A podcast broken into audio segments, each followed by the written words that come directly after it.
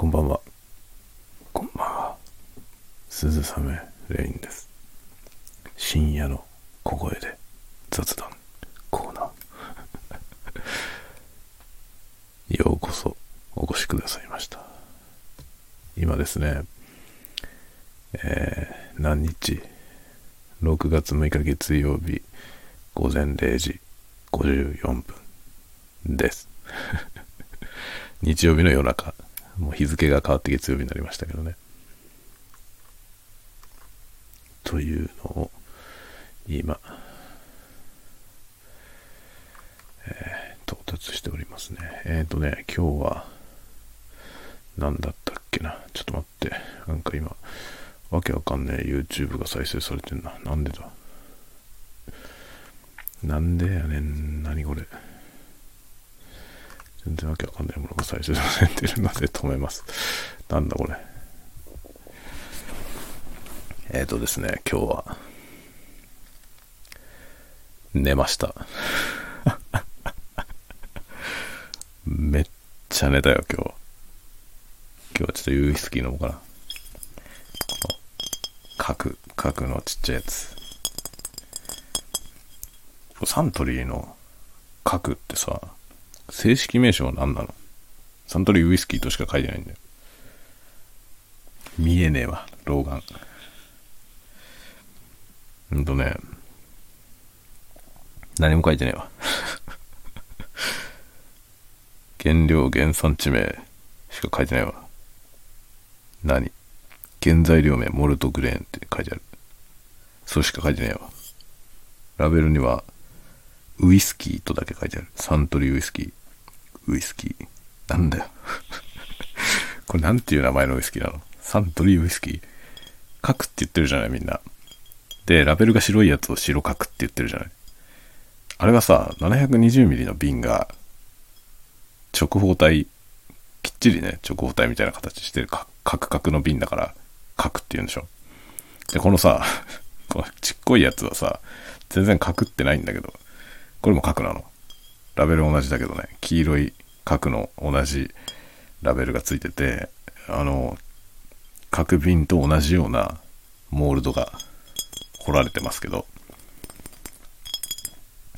果たしてこれも角ですか？よくわかりません。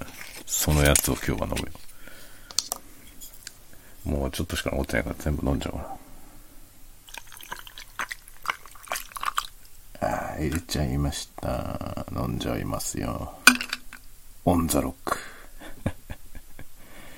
オンザロックですよ。皆さんロックですか？ロックですか？どういうことなんだろうと思うけどね。オンザロック。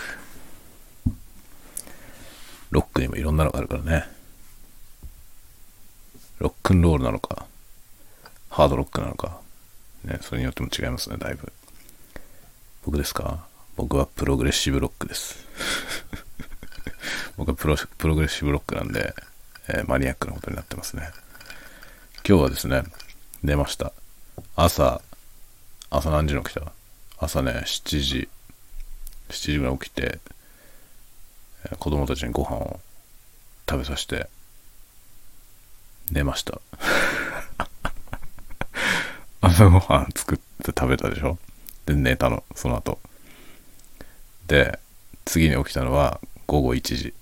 1時違う、12時、12時過ぎぐらい。12時過ぎぐらいに、えー、子供に起こされて、お昼だよって言われて、お昼ご飯食べようって言われて、昼ご飯。この間のお昼、一人の時にね、作ってた、あの、サルサソースのピザトーストみたいなやつ、あれを作って子供たちと食べて、食べ終わるでしょ？また寝ました。次に起きたのは、6時、夕方の6時。で、まあ、晩ご飯。最高でしょ？今日の僕の一日。朝起きて、朝ごはん食べて寝る。そして昼に起きて、昼ご飯食べて寝る。次は晩ご飯。どうですか？こういう一日もいいですね。寝てるか食ってるかだけ。食っちゃねえ食っちゃねえとか言うね、言い方あるじゃない？言い回しが。でも文字通り食って寝てるだけの人はなかなかいないと思うんですよ。今日の僕はそれです。めっちゃ寝たよ。午前中全部寝て、午後も大半寝ましたよね。で、ご飯食べて。で、風呂入ってね。ご飯食べたら、でもうちの奥さんがね、今日、あの、仕事に出てたんですけど、帰ってきて夕飯食べたらすぐ寝たんですよ。眠いとか言って。いつも夜更かしなんだけどね、今日はめちゃくちゃ早く寝たんですよ。下手したら9時前にもう寝たね。っていう感じで、で、まあ、下の子と一緒にね、寝たんですよ。下の子連れてって、寝室に連れてって一緒に寝て、上の子と僕が起きてて、それでじゃあラジコン作るかってことで、ラジコンのですね、キットを組み立て始めたんですよ。9時半ぐらいから。9時半ぐらいから組み立ててて、で、10時半に子供寝せて、もう10時半だぞって寝なさいって言って寝せて、で、僕自身は12時半まで作業してました。でも終わんない あのね、3時間あれば終わると思ったのよ。全然終わんないです。まだ全然途中なんだよね。で、今作ってるのはね、モンスタービートル。これ知らない人にとっては何の話だかさっぱりわかんないと思うんですけど、タミヤのラジコン。タミヤのラジコンでね。で、モンスタービートルっていうラジコンは僕が小学校の時に出たやつなんですよ。で、まあ僕は小学校の時にラジコン大好きでね。で、ラジコンやってて、小学校ずっとラジコン、もうずっとじゃなくて、えっと、小学校の5年生ぐらいの時初めてラジコン買ってもらって、ラジコンつってもね、おもちゃのラジコンじゃないんですよ。ホビーラジコン。おもちゃのラジコンはもっとちっちゃい頃から買ってもらって遊んでたんですよ。あの、乾電池入れて家の中で遊ぶようなやつ。それはやってたんだけど、5年生の時に本格的なホビーラジコン初めて買ってもらって、もっとハマってですね、大好き、それから。それからずっとラジコンが大好きなんですけど、その頃に出てたやつの復刻版なんですよね。モンスタービートル。で、このモンスタービートルはね、2015年に復刻されたやつです。2015年に多分30年ぶりぐらいに復刻されて、で、それのね、特別仕様みたいなブラックエディションっていうやつがね、あったので、それを買ってきたんですよ。で、まあこれはうちの奥さんがラジコやりたいって言って、で、いろいろヒアリング してね、どんなのがいいかなって考えて、で、きっとこのビッグフットのね、あの、でっかいタイヤがついてる、オフロードバリバリ走れるやつ。で、そんなに、なんていうの、レースするような方向のものじゃなくて、走って楽しいみたいなね、そういうモデルがいいだろうなと思って、一番いいんじゃないのと思って、モンスタービートル。見た目も可愛いしね。で、うちの奥さんは限定版が好きだから、このブラックエディションって限定版なんですよ。で、これがたまたま在庫があったんで、いつも行ってるお店にね、置いてあったんで、こうじゃあこれがいいんじゃないっつって買ってきたんですよね。それを今日組み立て始めました。でもね、3時間やっても終わんないんだよ。びっくりした。さすがに3時間かかったら終わると思ったのよね。だからまあ9時半に作り始めた時に、今夜中に終わると思ったの。で、このモデルはね、ボディ、まあボディ一応塗装した方がいいけど、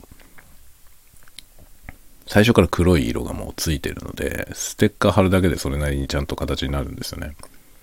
だまあ色塗んなくてもいいかなぐらいの感じで、まあ色塗るとなるとね、さすがに夜中にやるわけにいかないんで、まあ週末かなって感じになるんですけど、それ以外のとこだけでも作ろうと思って今日始めたらね、全然終わんなかった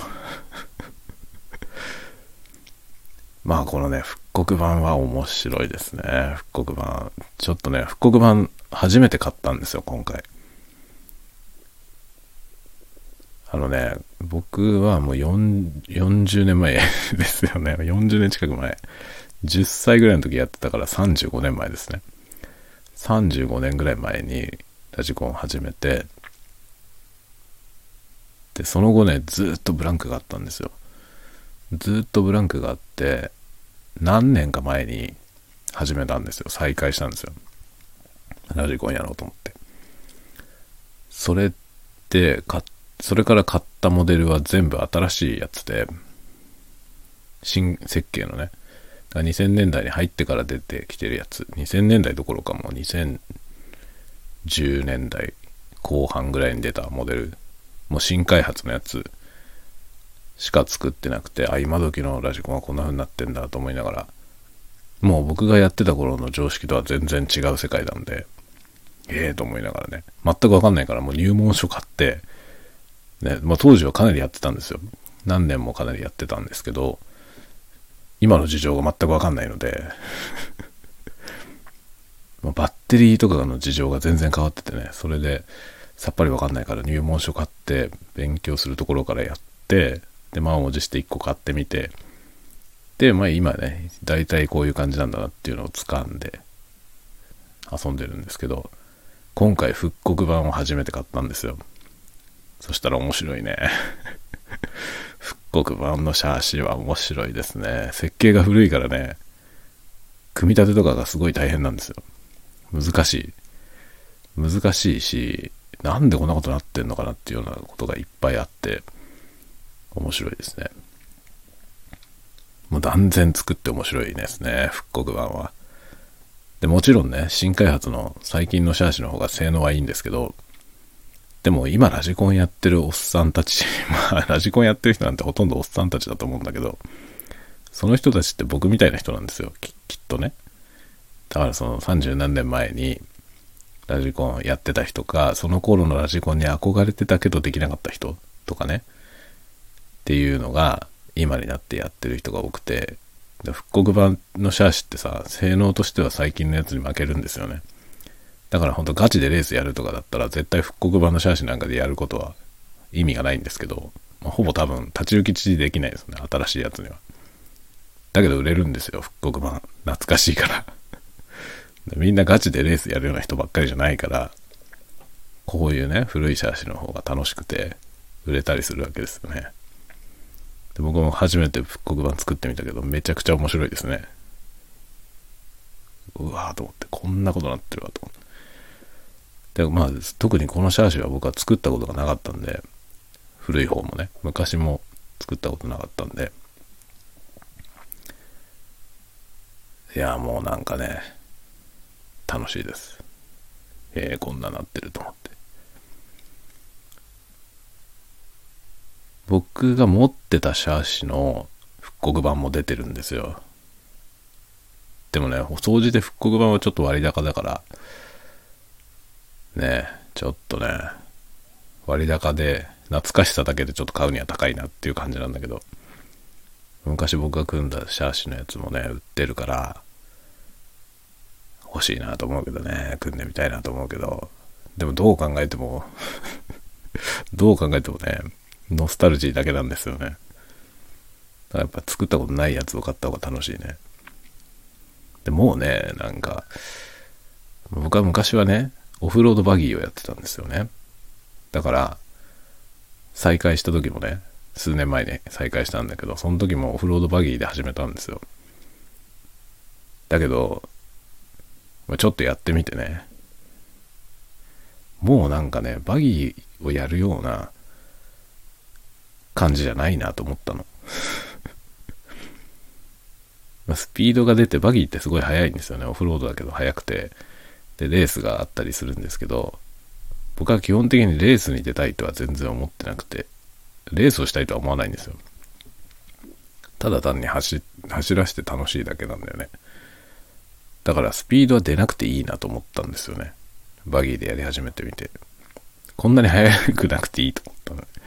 こんな速くなくていいし、なんかもっと、で、バギーだとね、なんか草の深いところだと走れないからさ、らもっとこの草が深くても走れるようなやつがいいなと思って、で、そうなってくると、もうビッグタイヤのね、でかいやつ、ってなってきて、もうね、自分の好みも、どっちかというとビッグタイヤのね、でかいやつ になってきつつあって、それをね、やりたいなと思ってて、まあ、うちの奥さんにもこれを勧めて、でまあ僕のバギーはもうぶっ壊れてるからさ、その、今ね、これ作っても、うちの奥さんと一緒にどっか行って遊ぶってできないから、僕のやつも買わなきゃいけないんだよ。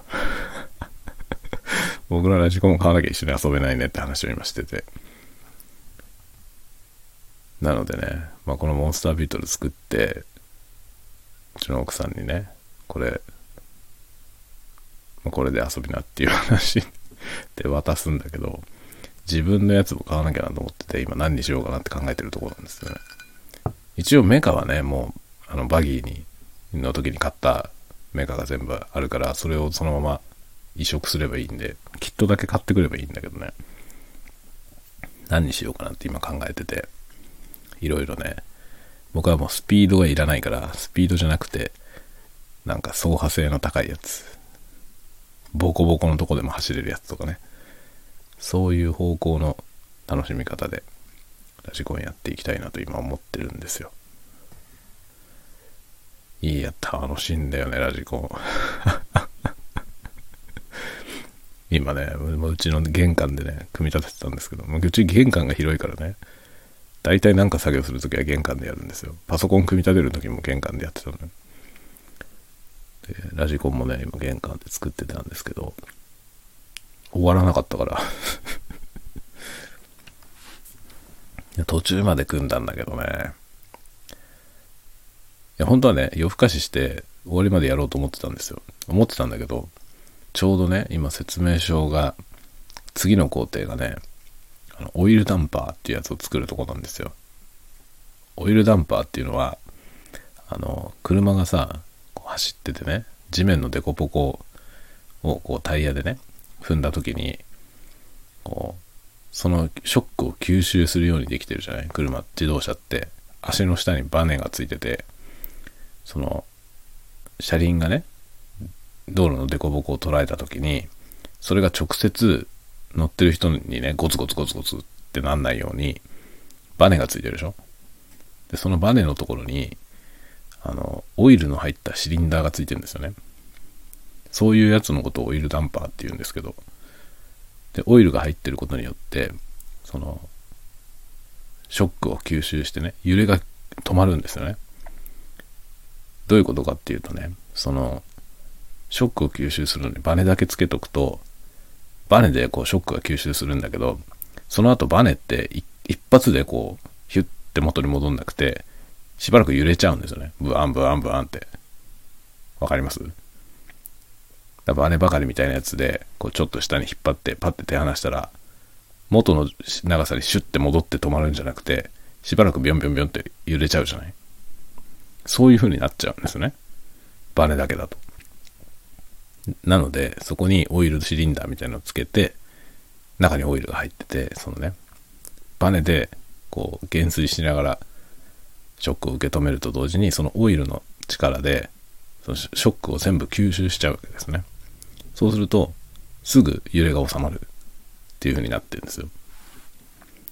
だから、ただのスプリングよりも、オイルダンパーの方が、まあ、走行が安定するんですよね。っていうそのオイルダンパー。つまりそれをね、作るってことは、シリンダーの中にオイルを入れて、っていうね。で、バネをつけてっていうその組み立てるんですよね。で、その同じものを車輪4つ分作るんですよ。同じもの4個作りますって書いてあって。で、オイルダンパー作るのめんどくさいんですよね。何も難しくないけどね。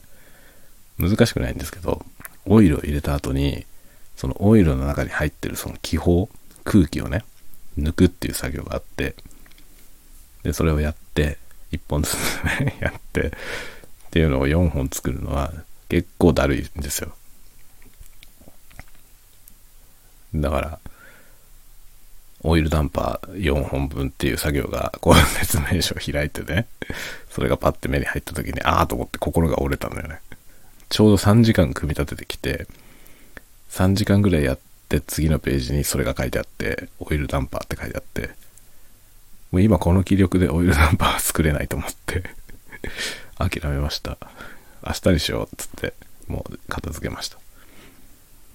なので明日はオイルダンパーから作業します。みたいな、みたいなことですね。モンスタービートルっていう車はオイルダンパーついてるんだなっていうのがちょっとね、驚きというか新鮮でしたね。あ、そうだったんだと思って。多分このね、同じシリーズのシャーシでオイルダンパーがついてないやつもあると思うんだよね。安い方のモデルはね。だからちょっと上級なんだと思いますね、オイルダンパーついてるとね。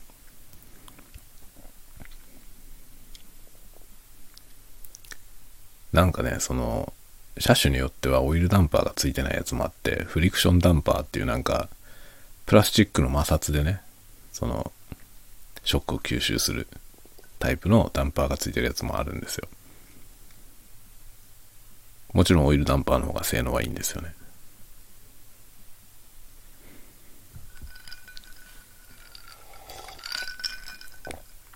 まあオプションで、オプションでも買えるしさ、オプションでオイルダンパーだけ買ってきて、ダンパーついてないタイプの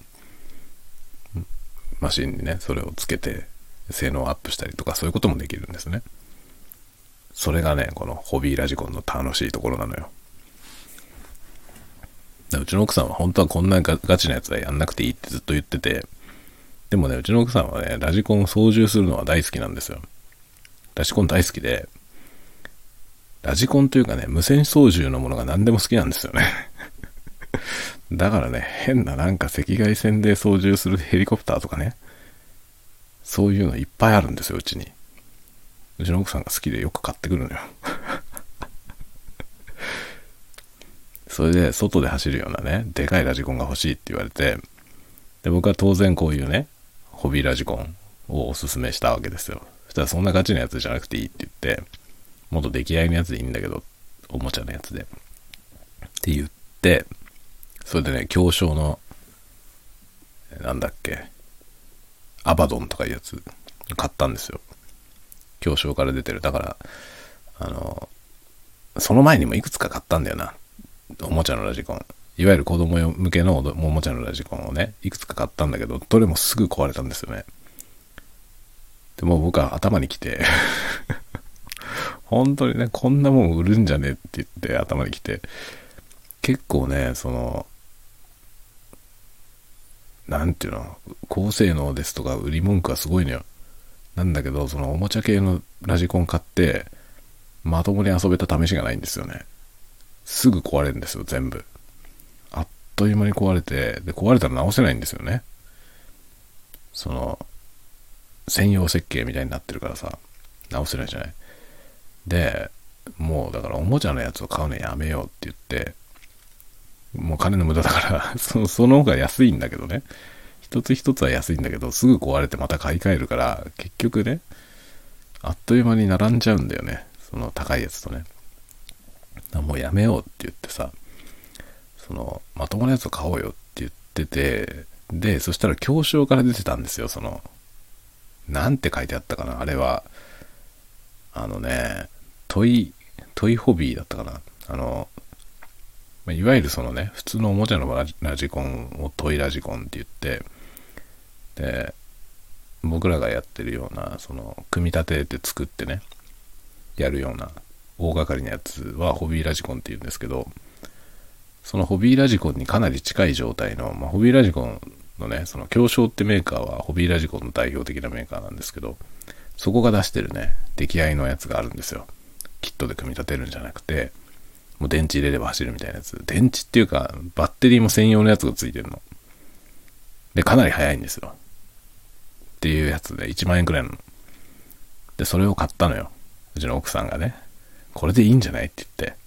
これくらいでいいよ、私はって言ってね。それ買ったんだけど、それもね、何回走ったんだろう。なんか10回も走ってないと思うんだよな。もう壊れたんだよ。10回も走ってないと思うんだけど、ギア滑りするようになっちゃって、でね、サスペンションとかの部品は売ってるんですよね。部品だけで買えるようになってんですよ。だけどギアが売ってないのよ。で、ギア滑りするようになっちゃったからギア交換したいんだけど、ギアだけっていうのは売ってなくて、結局積んだんですよ。あ、これ直せないじゃんってなって。それでもう、もう僕はですね、頭に来て もうダメだっつって、さすがの強商ですらこれだっつって、ダメだって言って、もうだからタミヤのパソコン、ラジコンを買うぞって言ってね。で、奥さん、うちの奥さんとそう言って言って、もう、もう僕はもうおもちゃの変なやつは買わせないって言って で、模型屋で一緒にもう、この中から選んでくれって言って、で、モンスタービートルを買ってきたんですね。こういうののいいところはね、壊れても壊れた部品だけ買えるんですよ。だから初期投資はでかいんですよ。高いんだけど、だけど、長く遊べるんですよね。ダメになったパーツからどんどん交換していけばね。で、うちにあるやつでもう結構走れなくなっちゃったラジコンがいくつかあるんですけど、それもね、直そうと思えば直す、直せるんですよ。ただまあ、なんていうの、それを直すよりは、買っちゃった方がいいんじゃないっていうぐらいな感じだから、買っちゃってるけどね。でも直そうと思えばね、どこまで壊れても直せるんですよね。部品1個ずつで買えるから。で、最初からその消耗部品みたいなものに関しては、もう、あの、オプションパーツとして売ってるんですよね。交換用の部品を、その、市販されてるんですよ。その、パーツ単位で注文することもできるけど、そうじゃなくて普通に市販品のラインの中にね、よく使うやつは出てるので、普通に買えるんですよね。っていう感じでね、長く遊べるからホビーラジコンの方がおすすめです。ただまあ復刻版のモデルは作るのは難しいわ。今回やってみてモンスタービートルは結構大変です。これはなかなか難しいなと思いながら作ってる。それも含めて楽しいからね。僕はこれでいいんですけどね。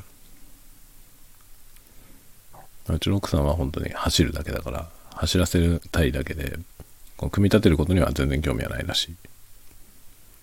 ガンプラとかも好きなんですよ。ガンプラとかも好きだけど自分では作んないんだよ。だからプラも買ってくるんだよね。買ってくるけど作んないんだよねよくわかんないですよ、うちの奥さんは。なんか変な人ですよ。ちょっと面白いよね。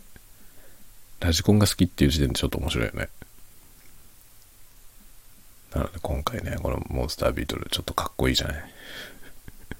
モンスタービートルはかっこいいし、ね、ブッシュの中で走れるからね、近所の公園とかで爆走できると思います。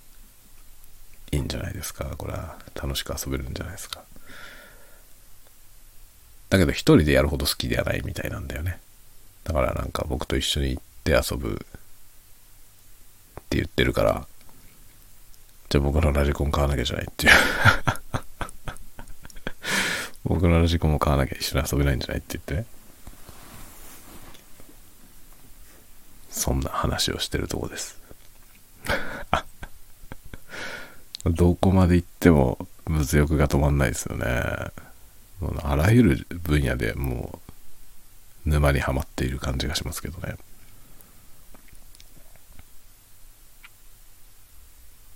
いいでしょう。楽しいですよ。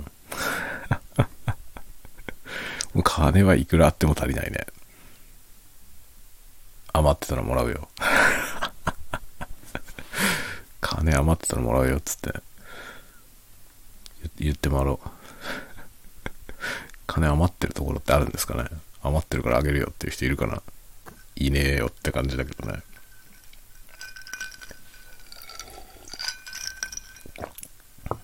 まあ、会社とかだとね、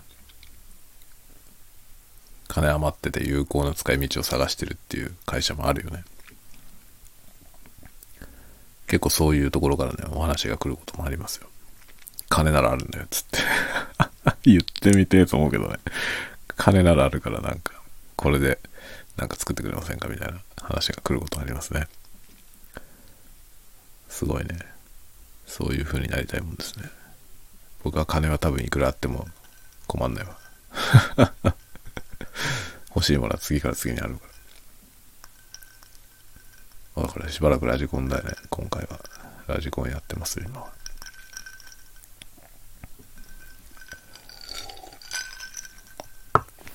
カメラの話もしてたけどね。ちょっとカメラは今、お預けで保留考えます。何を買うかをちょっと考えようと思って。カメラの話、カメラの話の方がまだラジコンよりはわかるよね、みんな。どうなんだろう。ラジコンよりは興味あるあるいずれにしろ興味ない。いずれにしろ興味ない人が多いかもしれないけどね。みんなはどんなものに興味があるんですかね。ゲームとかかな。ゲーム、僕もゲーム好きなんだけどさ、ゲームやりだすとゲームしかしなくなるからね、やんないようにしてんだよね、自分で。自分で自粛してるんですよ。なんか文字通り自粛だよね。誰にも別に禁止されてないけどさ、禁止されないじゃん、大人だから。大人だからゲームやっちゃいけませんとは普通言われないでしょ。別にやったっていいんだけど、僕自分で禁止してんだよ、自分に。ゲームやると何もしなくなるから、他のこと。だけどゲームしてると一番お金使わないんだよ。いや、僕ね、ファイナルファンタジーのね、オンラインのゲーム、11と14。11すごい長いことやったんですよ。1110年ぐらいやってたな。11ずっとハマってやってて、その後14もやったんだよね。でちょっとやって、しばらくやってたんですよ。去年1年ぐらいずっとやってた。けど、本当にそれしかしなくなるのよ。で、あまりにもさ、他にもやりたいことあるからさ、これはさすがにもったいないと思って、結局やめちゃいました。だから最後のね、エンドウォーカーってやつ、ファイナルファンタジー14のね、エンドウォーカーっていうコンテンツは、発表された時に予約販売で買ったのよ、すぐ。で、買ってなんか特典みたいなやつ、予約特典みたいなアイテムくれるんですけど、それもらったんだよね。それはなんかあの経験値がいっぱい入るみたいなやつだった気がするんだけど、だからそれをキャラクターが装備してる状態で確か今止まってるよ。で、結局それ買ったけど、予約販売で買ったんだけど、発売されてからやってないのよね。だから僕エンドウォーカーのコンテンツ1個もやってないんですよ。やってないまま買うだけ買ってある。もったいないね。もったいない。結局やんなくなっちゃったからさ。あれはさ、本当に時間泥棒なんですよね。いくらでも時間かかっちゃうし、で、一人でできないからさ、仲間と一緒にやんなきゃいけないでしょ。ってなると、なかなかね、時間合わせなきゃいけないからさ、人と。っていうとね、あれはなかなかできないんですよ。あれをやり出すと他のことができないんですよ。ゲームする時間はあるんですよ。ゲームはできるんだけど、それをやると他のことができないんだよね。だからやんないようにしてます。ファイナルファンタジーのそのね、オンライン。僕ね、オンラインのゲームしか興味がないんだよ。そのファイナルファンタジーのオンラインしか興味がなくて、ファイナルファンタジーは他のやつは別にどうでもいいんですよね。オンラインのやつだけが好きなの。で、14はね、やって1年くらいやってましたけど、でも本当に他のことしなくなるから、これじゃダメだと思ってやめて、で他にはね、僕はレースのゲームが好きなんですよ、レースのゲーム。で、Xbox のね、あの、フォルザっていうやつが好きなの。フォルザホライゾンってやつが。フォルザにも普通のフォルザとフォルザホライゾンがあるんだけど、ホライゾンの方が好きなんですよね。で、ホライゾンはね、フォルザホライゾンっていうゲームは、あのオープン、オープンワールドで、コースとかが別に決まってなくてね、好きなとこ走れるんですよ。コースからアウトして、まあ街の中走ったりするんですけど、道じゃないところに突入してったりとかもできるの。どこでも好きなところ走れるんですよね。で、実際にある街を再現して、その中を走れるようになってるから、それが楽しいのね。で、僕そういうゲームが好きなんですよ。基本的に。で昔、Xbox でプロジェクトゴッサムっていうレースがあって、ゲームがね、レースゲームあったんですよね。そのプロジェクトゴッサムがめっちゃ好きだったの。プロジェクトゴッサムレーシング2っていうやつの時に、初代の Xbox の時にね、出たゲームで、そのね、プロジェクトゴッサムレーシング2が大好きだったんですよ。で、3、4とね、3と4は360で出たんだけど、それもずっとやって、その後ねフォル、フォルザに合流しちゃったんですよね。そのプロジェクトゴッサムの後にフォルザっていうのが出て、で、フォルザはレース上で走る、サーキットの中を走るレースゲームだったんですよ、最初。で、プロジェクトゴッサム、多分プロジェクトゴッサムを作ってたチームと合流したんだと思うんだよね。それでホライゾンが出たんですよ。フォルザホライゾンっていうゲームが。僕はプロジェクトゴッサムが好きだったんだけど、プロジェクトゴッサムは4で終わっちゃったんですよね。で、5はもうなくて、出なくて、フォルツァホライゾンになったんですよね。で、フォルツァホライゾンが、今、5がこの間出たんだよね。で、僕はね、フォルツァホライゾンは3からやってるんですよ。3、4と持ってて。やってます。それはね、Windows でできるんですよ。Windows 10で。で Windows 10の時に3やって、で、4も買って だ今4と、3と4は持ってるんですけど、あんまりやってません。それもね、やりだすと本当に延々やっちゃうからよく飽きもせずと自分でも思うんだけど、レースゲームっていうかさ、ずっと街の中走るだけのゲームだからね。飽きそうなもんなんですよ。飽きないんだよ、全然。延々できちゃうの。だから本当にね、平気ですぐ8時間とか経つんですよね。だからやんないようにしてます。買って持ってるけどね。レースのゲームは好きなんですよね。レースのゲームとファイナルファンタジーのオンラインが好きですね。それ以外のものはあんまり興味ないけど。なので、それだけで十分ハマって、死ぬほどやるから、もうね、ひどいですよ。だ Xbox、初代の Xbox はね、僕初代の Xbox 買って、そのプロジェクトゴッサムレーシング2っていうゲームをやるためだけに買ったんですよ。で、そのゲームしかやってない結局。で、売った。1年ぐらいプロジェクトゴッサム2だけをずっとやり続けて、何時間やっただろうね。本当にわかん、わけわかんないぐらいやりました。それでもう本体ごと売った1本しかやってないですね。Xbox で僕は1本しかゲームでやってない。360も、360はね、ちょっといくつか遊びました、他のゲームも。でも結局はプロジェクトゴッサムですね、ほとんど。やり込んで、相当やり込んで。で、Windows に来て、フォールザホライゾンやってね、3と4と。プレイ時間何時間になってんだろうな。なんか、あれプレイ時間が確か見れるんで、見ればね、呆れるほどやってると思います。それで今度5が出てるけど、5はまだ買ってないんですね。まあ基本的に同じゲームだからね、3も4も5も。まあ出てきてる車種とかちょっと違うだけ。あとグラフィックがちょっとバージョンアップしてるだけ。だからね、ゲームとしては全く同じもんですからね。まあ今更感もあるんだけどさ。でも買えばやる、やるんだよ。やりすぎるからやらないようにしてますけどね。そう、そんな感じですね、ゲームは。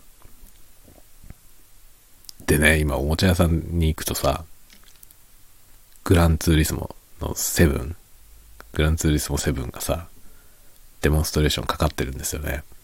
あれすっごいね。あれグラフィックが異常にすごいですよね。グランツー、グランツの7。やっべえなこれと思うんだけど。で、あれもすっごい面白そうなんですよ。あれも首都高速走れるじゃない。あの首都高走るやつだけやりたいんだよな。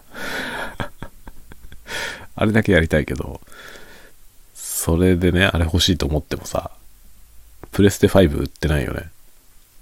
なんで？プレステ5ってなんでそんなにさ、あれなの？在庫がないの？品薄なの？あれずっと品薄ですよね。発表されてからずっと。なんでですかね？半導体不足だから生産台数が低いんですか？なんか入荷したっつったらすぐなくなってさ、売り切れ完売ってなってさ、全然買えないよね、プレステ5。なんで？なんで未だにこんなことになってんすか？だってプレステ5っていつ出たの？もうだいぶ前だよね。まだ店頭で買えない状態ですよ。そんなことある？なんで？そんなに生産台数低いの？あれ。なんでだろうね。もっと作ればいいんじゃないと思うんだけど。まだ行き渡ってないってことでしょ？まあ欲しい人に行き渡ってないから、在庫したらすぐなくなるってことですよね。まだ行き渡ってないのかな？欲しい人に。僕は別に全然欲しいと思ってないからいいんだけどさ。でも Xbox の何？今出てるやつ Xbox One あれもないよね。あれも売り切れになってたね。これ半導体のせいなのかな？なんか半導体不足のせいで量産ができてないっていうのはいろんなとこで聞くんだよね。まあゲーム機も多分そうなんだろうな。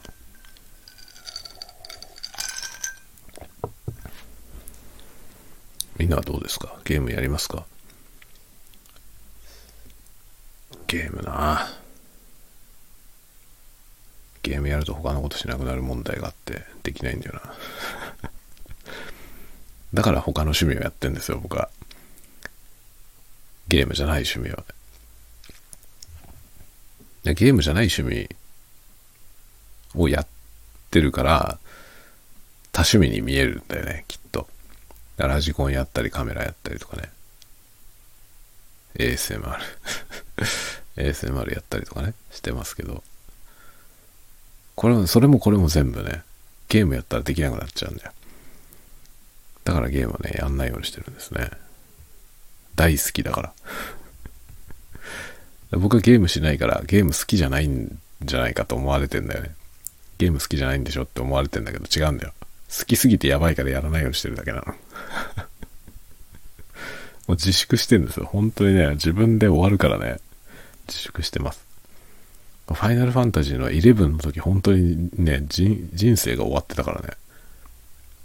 会社の人にも、なんか、僕に休養がある時はね、普通にメールするとかよりも、FF にログインしてチャットで送った方が早いって言われてた。常に FF にいるから。だからなんか僕がね、会社から僕が帰った後、なんか休養があったりした時、ちょっとすぐ連絡取りたいんだけどっていう時はゲームの中でチャットするのが一番早いって言われてたよ。そのぐらい終わってましたね。ファイナルファンタジー。まあ、ファイナルファンタジー11の世界はバナディールっていう世界なんですけど、僕あの会社から帰る時にバナディールに帰りますって言って帰ってたからね。当時、今勤めてるのとは違う会社に勤めてたんですけど、その頃ね。そんな感じでしたね。うちの奥さんと一緒にやってて。でもね、僕は会社に行ってたけど、奥さんは主婦っていうか、全然専業主婦だったんで、その時。何も働いてなかったんですよ。で、一日中ずっとゲームの中にいた。FF11 にずっとログインしてました、うちの奥さん。僕なんかよりもよっぽど終わってたね。2人して終わるからやめようっつって頑張ってやめましたまあ子供生まれた時にやめたんだけどねいい節目だったよね子供が生まれたらさそんなことできなくなっちゃうから、まあ、ゲームなんかしてる場合じゃなくなるじゃない？最初ねまあ子供が大きくなれば別だけどほんと生まれたばっかりの時はさ何にもできないからだからね良かったんですよ強制的にゲームをやめるきっかけになった 赤ちゃんがいるからね。でも赤ちゃん落ち着いてきたらまたやろうかって話になるじゃん。ゲームやろうかって話になるんで。ね、ゲームはね、やばいからやんないようにしてますね。うちの奥さんもね、ゲーム好きなんですよ。僕みたいにハマるタイプだから。終わるんだよね。二人で終わるから。いかんっていうことで。今は健全ですよ。このラジコン、ラジコンになったからね。趣味がラジコンになったから、ラジコンだったらいいよね。ラジコンのいいところはね、バッテリー充電して走らせて、バッテリーなくなるんだよ。一定時間で。そうすると終わるんですよね。強制的に終わるんですよ。だから必ずちゃんと、その、止めるタイミングが必ず来るからね。そこがいいところですね。まあ大抵の趣味はそうだよね。ゲームが一番やばいんですよ。終わんないから。しかもオンラインゲームはさ、ゴールがないんだよね。他の普通のゲームだったらね、なんかそのクリアしたら終わりとかさ、あるじゃない。クリアするまでやってクリアしたら終わりになるけど、オンラインゲームにはクリアっていう概念がないから、永遠できちゃうんだよね。生活ですからね、あれは。本当にやばい。何もしなくなる。で、僕は本当にや何もしなくなるんだよ。だからゲームはね、やんないようにしてる。でもね、今ね、マインクラフト、マインクラフトちょっとやってみたいんだよな。やったことないんですよ。やったことないんだけど、マインクラフト面白そうだなと思って。今度ゲームやるならマインクラフトだなとちょっと思ってます。でもマインクラフトもややりだしたらやばいよね。絶対やばいと思うんだよだからなるべくやんないようにするけど。ねえ、趣味ってすごいよね。趣味の話。もう趣味の話はいくらでもできるよ。もうそもそも趣味自体がいっぱいあるしね。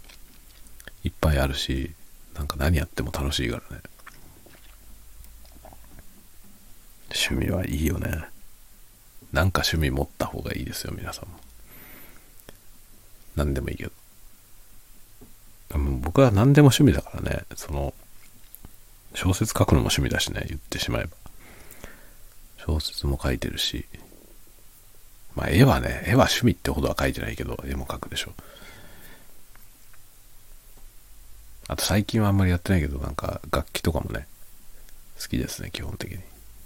最近はもうピアノ、ピアノ弾いてる。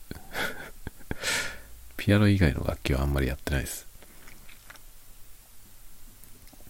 ピアノはね、ピアノ弾いて歌う、歌うっていうやつですね。ピアノ弾き語りをずっとやってる、最近は。それはもう完全にただの趣味で、楽しいからやってるだけですね。上手くなろうみたいなことでやってないから、全然上手にならない あれはやっぱりね、楽器は毎日練習しないと上手にならないですね。それは間違いないね。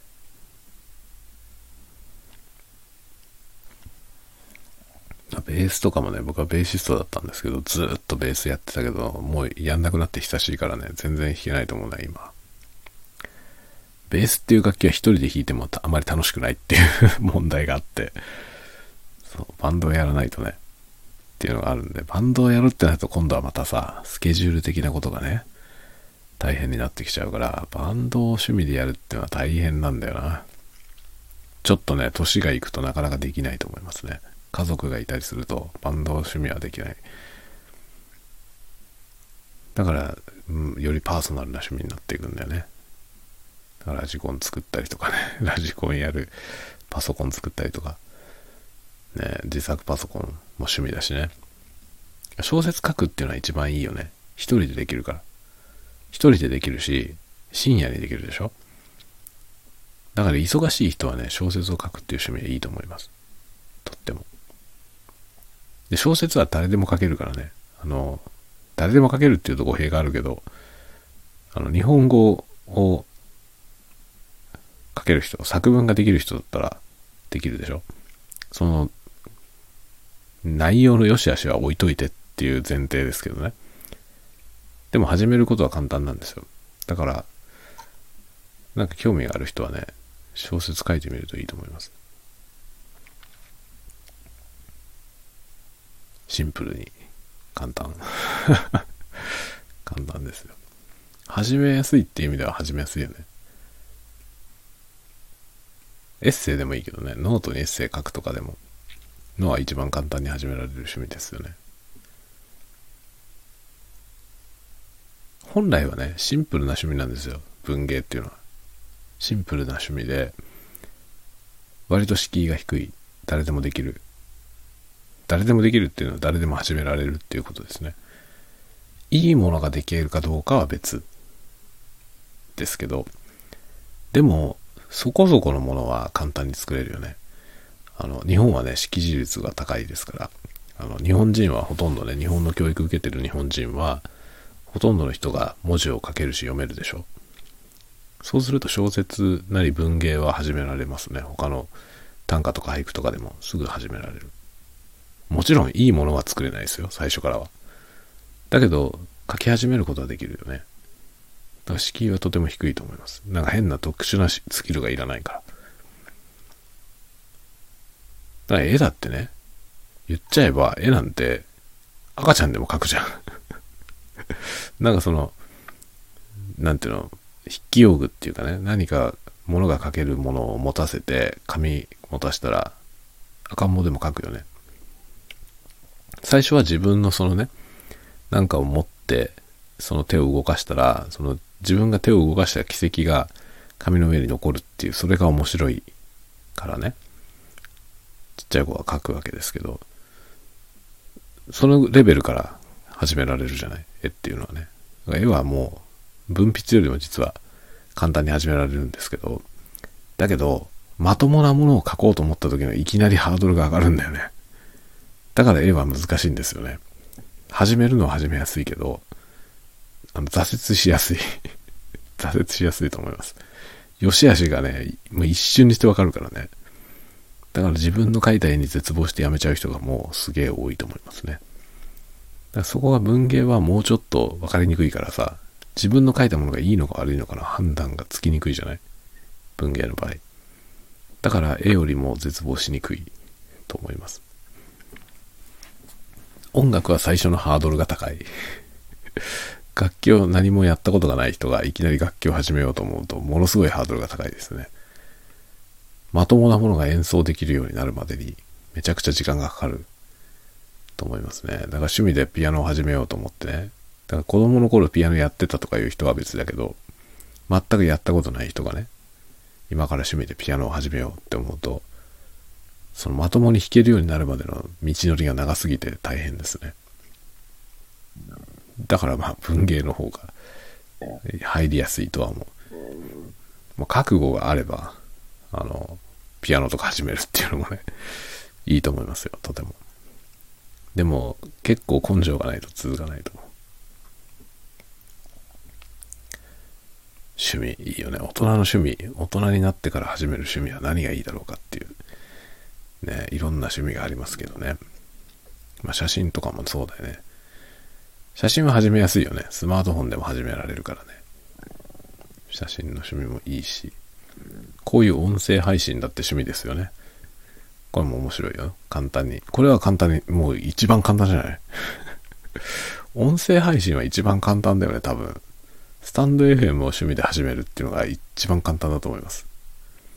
アプリ入れるだけでできるからね。アプリ入れてアカウント作れば、もう始められるでしょで、しかも、喋れる人だったらすぐ始められるからね。何でもいいから喋ればいいから。これはすごい入り口のハードルの低い趣味だと思います。もちろん満足のいくものができるかとかさ、その、なんていうの？再生数がね、いくつになるとか、そういうことをこだわり始めるとね、それはなかなか難しいと思いますよ。でも始めるだけなら簡単だよね。なんか趣味、趣味ってね、何が一番 面白いかな、趣味。いろんな趣味あるよね。全タングルは超やりやすいですね。全タングルは結構おすすめ。僕のあの ASMR の動画で全タングル書いてる動画ありますけど、あれ見てもらうと全タングル簡単だと思いますよ。僕まだ始めたばっかりだから。始めたばっかりでしょぼいですけど、まだ書けるもんがね。でも、それなりにちゃんとできる。何しろ簡単です。誰でもできる。全タングルは誰でもできると思う。本当に。すごい簡単。で、リラックスできて集中できて楽しいよ。おすすめ。おすすめです。全タングル。まあ、趣味はいろんな趣味があるけど、なんかね、本当に何でもいいから、没頭できる趣味を持ってるといいと思いますよ。それは多分いろんなことが豊かになると思う。なんかこう大層なものは作んなくていいけど。なんかね、何事につけね、あの、他人と比べないってことが趣味で、趣味の中でね、楽しくやるコツじゃないかと思います。中にはね、他人、他人を圧倒することに喜びを覚える人もいるじゃん。いるけどさ、そういう方向に、それを楽しいと思ってやる人、もちろんいるんですよ。いるんだけど、なんか僕はあんまり不毛だからやめといた方がいいんじゃないかなと思うけどね。で、そういうタイプの人がいるからさ、必ずいるんですよ、どの分野にも。その他人を圧倒することに喜びを覚える人。その人はさ、そういう喜びを得たいためにやってるから、しょうがないんだよね。しょうがないんだけど、そういう人に出会ってしまうと、嫌になって やめたくなる 人がね、多いから、マイペースにやったらいいと思うよ。何事につけね。どんな趣味でも。どんな趣味にも大体そのね、その、他人を圧倒することで喜びを覚える人はいるから、そう、そういう人に出会っちゃったらね、本当にやめたくなると思うけど、そうじゃなくて自分の尺度でね、続けるのがいいと思いますよ。何でも。自分の尺度でやってれば、自分だけ楽しいから、それでいいんだよね。僕は基本的にそれだから。か ら小説書いてても楽しいし、ノート書いても楽しいしね。絵描いても楽しいし、歌歌っても、楽器やっても歌歌ってもね、全部楽しいです。他人と比べてないから。まあ、他人と比べたら全部へこむからね。絵もしょぼいしさ。絵もしょぼいし、歌も大したことはないし、なんでもね、文筆だってね、別に全然ヒットしてないからね。でも、も自分の尺度でやってるから、全然構わないわけですね。絵もね、味があると思ってるよ。僕はなんか自分で描いてる自分の絵は結構好きなんだよね。あんまりうまいとは思わないけどね。うまいとは思わないけど、なんかそれなりに味はあるなと思ってますね。それで、それで満足してるからいいのよ。なんかこう、そうね、凄まじい迫力 でね、他人を圧倒しようとは全然思ってない。まあ、他人を圧倒することにあまり喜びを覚えないっていうのもあるけどね。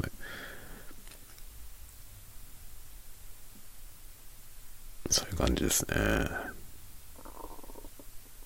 小説はね、趣味で小説書いてますけど、僕一応ね、なんか誰にも書けないものを書こうとは思ってるんですよ。他の誰にも書けないようなものを書きたいなっていう思いはある。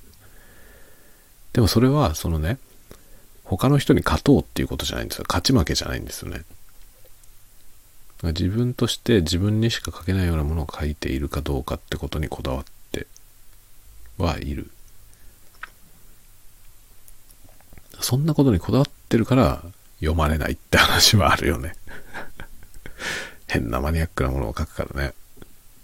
誰にも書けないようなものを書きたいと思って書いてるから、普通じゃないものを書くわけですよね。そうすると、普通じゃないものってのは読まれないんだよね。そう。そういうジレンマはいろいろあるけど、な、なんだろうね、その趣味、楽しく趣味をやるコツはさ、その自分は趣味に何を求めてるのかをはっきりさせるってことじゃないかな。何が自分にとっての満足なのか。それをね、なんか見失うと不幸になると思うね。なんかいろんなところでそうですよね。いろんな局面でこういうことってあると思うね。自分は何を求めてるのか。多分それが幸せってことだと思うんですよね。幸せな人っていうのはさ、その自分が求めてるものを何なのかはよくわかってるんですよ。で、それが得られるように行動してるから幸せなんですよ。でも幸せをなかなか得られない人って、自分がどうなったら幸せなのかよくわかんないまま、何かを求めてしまうんだよね。で、結局何かを求めて行動してんだけど、じゃあそれが手に入ったらあなたは幸せなんですか？っていうところが、どっか抜け落ちてて、で結局手に入れても幸せにならないという変なループにね、陥ってしまう。だから自分は何を求めてやっているのか。趣味もね、どうなったら自分は嬉しいのか。分かってやるのが一番いいと思うな。何を目指してるのかをちゃんと明確にするっていうことが、なんか趣味をやっていて苦しまないことじゃないかと思いますね。趣味って本来楽しいもんだからね。それがなんか、ね、ギスギスして ね、なんか辛いものになっていく人が結構いるけど、まあ趣味をやってて辛い時点で何かがおかしいから、ね、それはどこで間違ってんのかなって時々立ち止まってみた方がいいかもしれないですね。とかいうことをちょっと思いますね。日々、自分の欲望の赴くままに 楽しんでいる僕としては、そんなことをちょっと思ったりします。僕は今日はこれぐらいで適当に寝て、明日はこのモンスタービートの続きを作ります。オイルダンパーから作るよ。明日は。ちょうど1時間に到達しました。今ね、今ちょっとね、スマホを持ち上げたらだいぶ酔っ払っているのか、あの USB の接続が抜けてしまい、ものすごい爆音でゴツンってすごい音が入ったんで今消去して ちょっと遡って上書き録音をしているところでございます。いやー、だいぶ酔っ払ってきましたんで、1時間経ったし、寝ようかな、と思いますね。ではまた。明日はね、明日の夜はモンスタービートルの続きをやるから、もしかしたら遅くなったら、えーこういうのはできないかもしれませんが、明日の朝、朝の挨拶はすると思います。昼も明日は家にいるから、一人だからね、なんか作りながら食べて喋るかもしれません。いつものような月曜日が、またやってくるんじゃないでしょうか。ではではではではではではではでは寝ようと思います。おやすみなさい。おやすみなさい。おやすみなさい。おやすみなさい。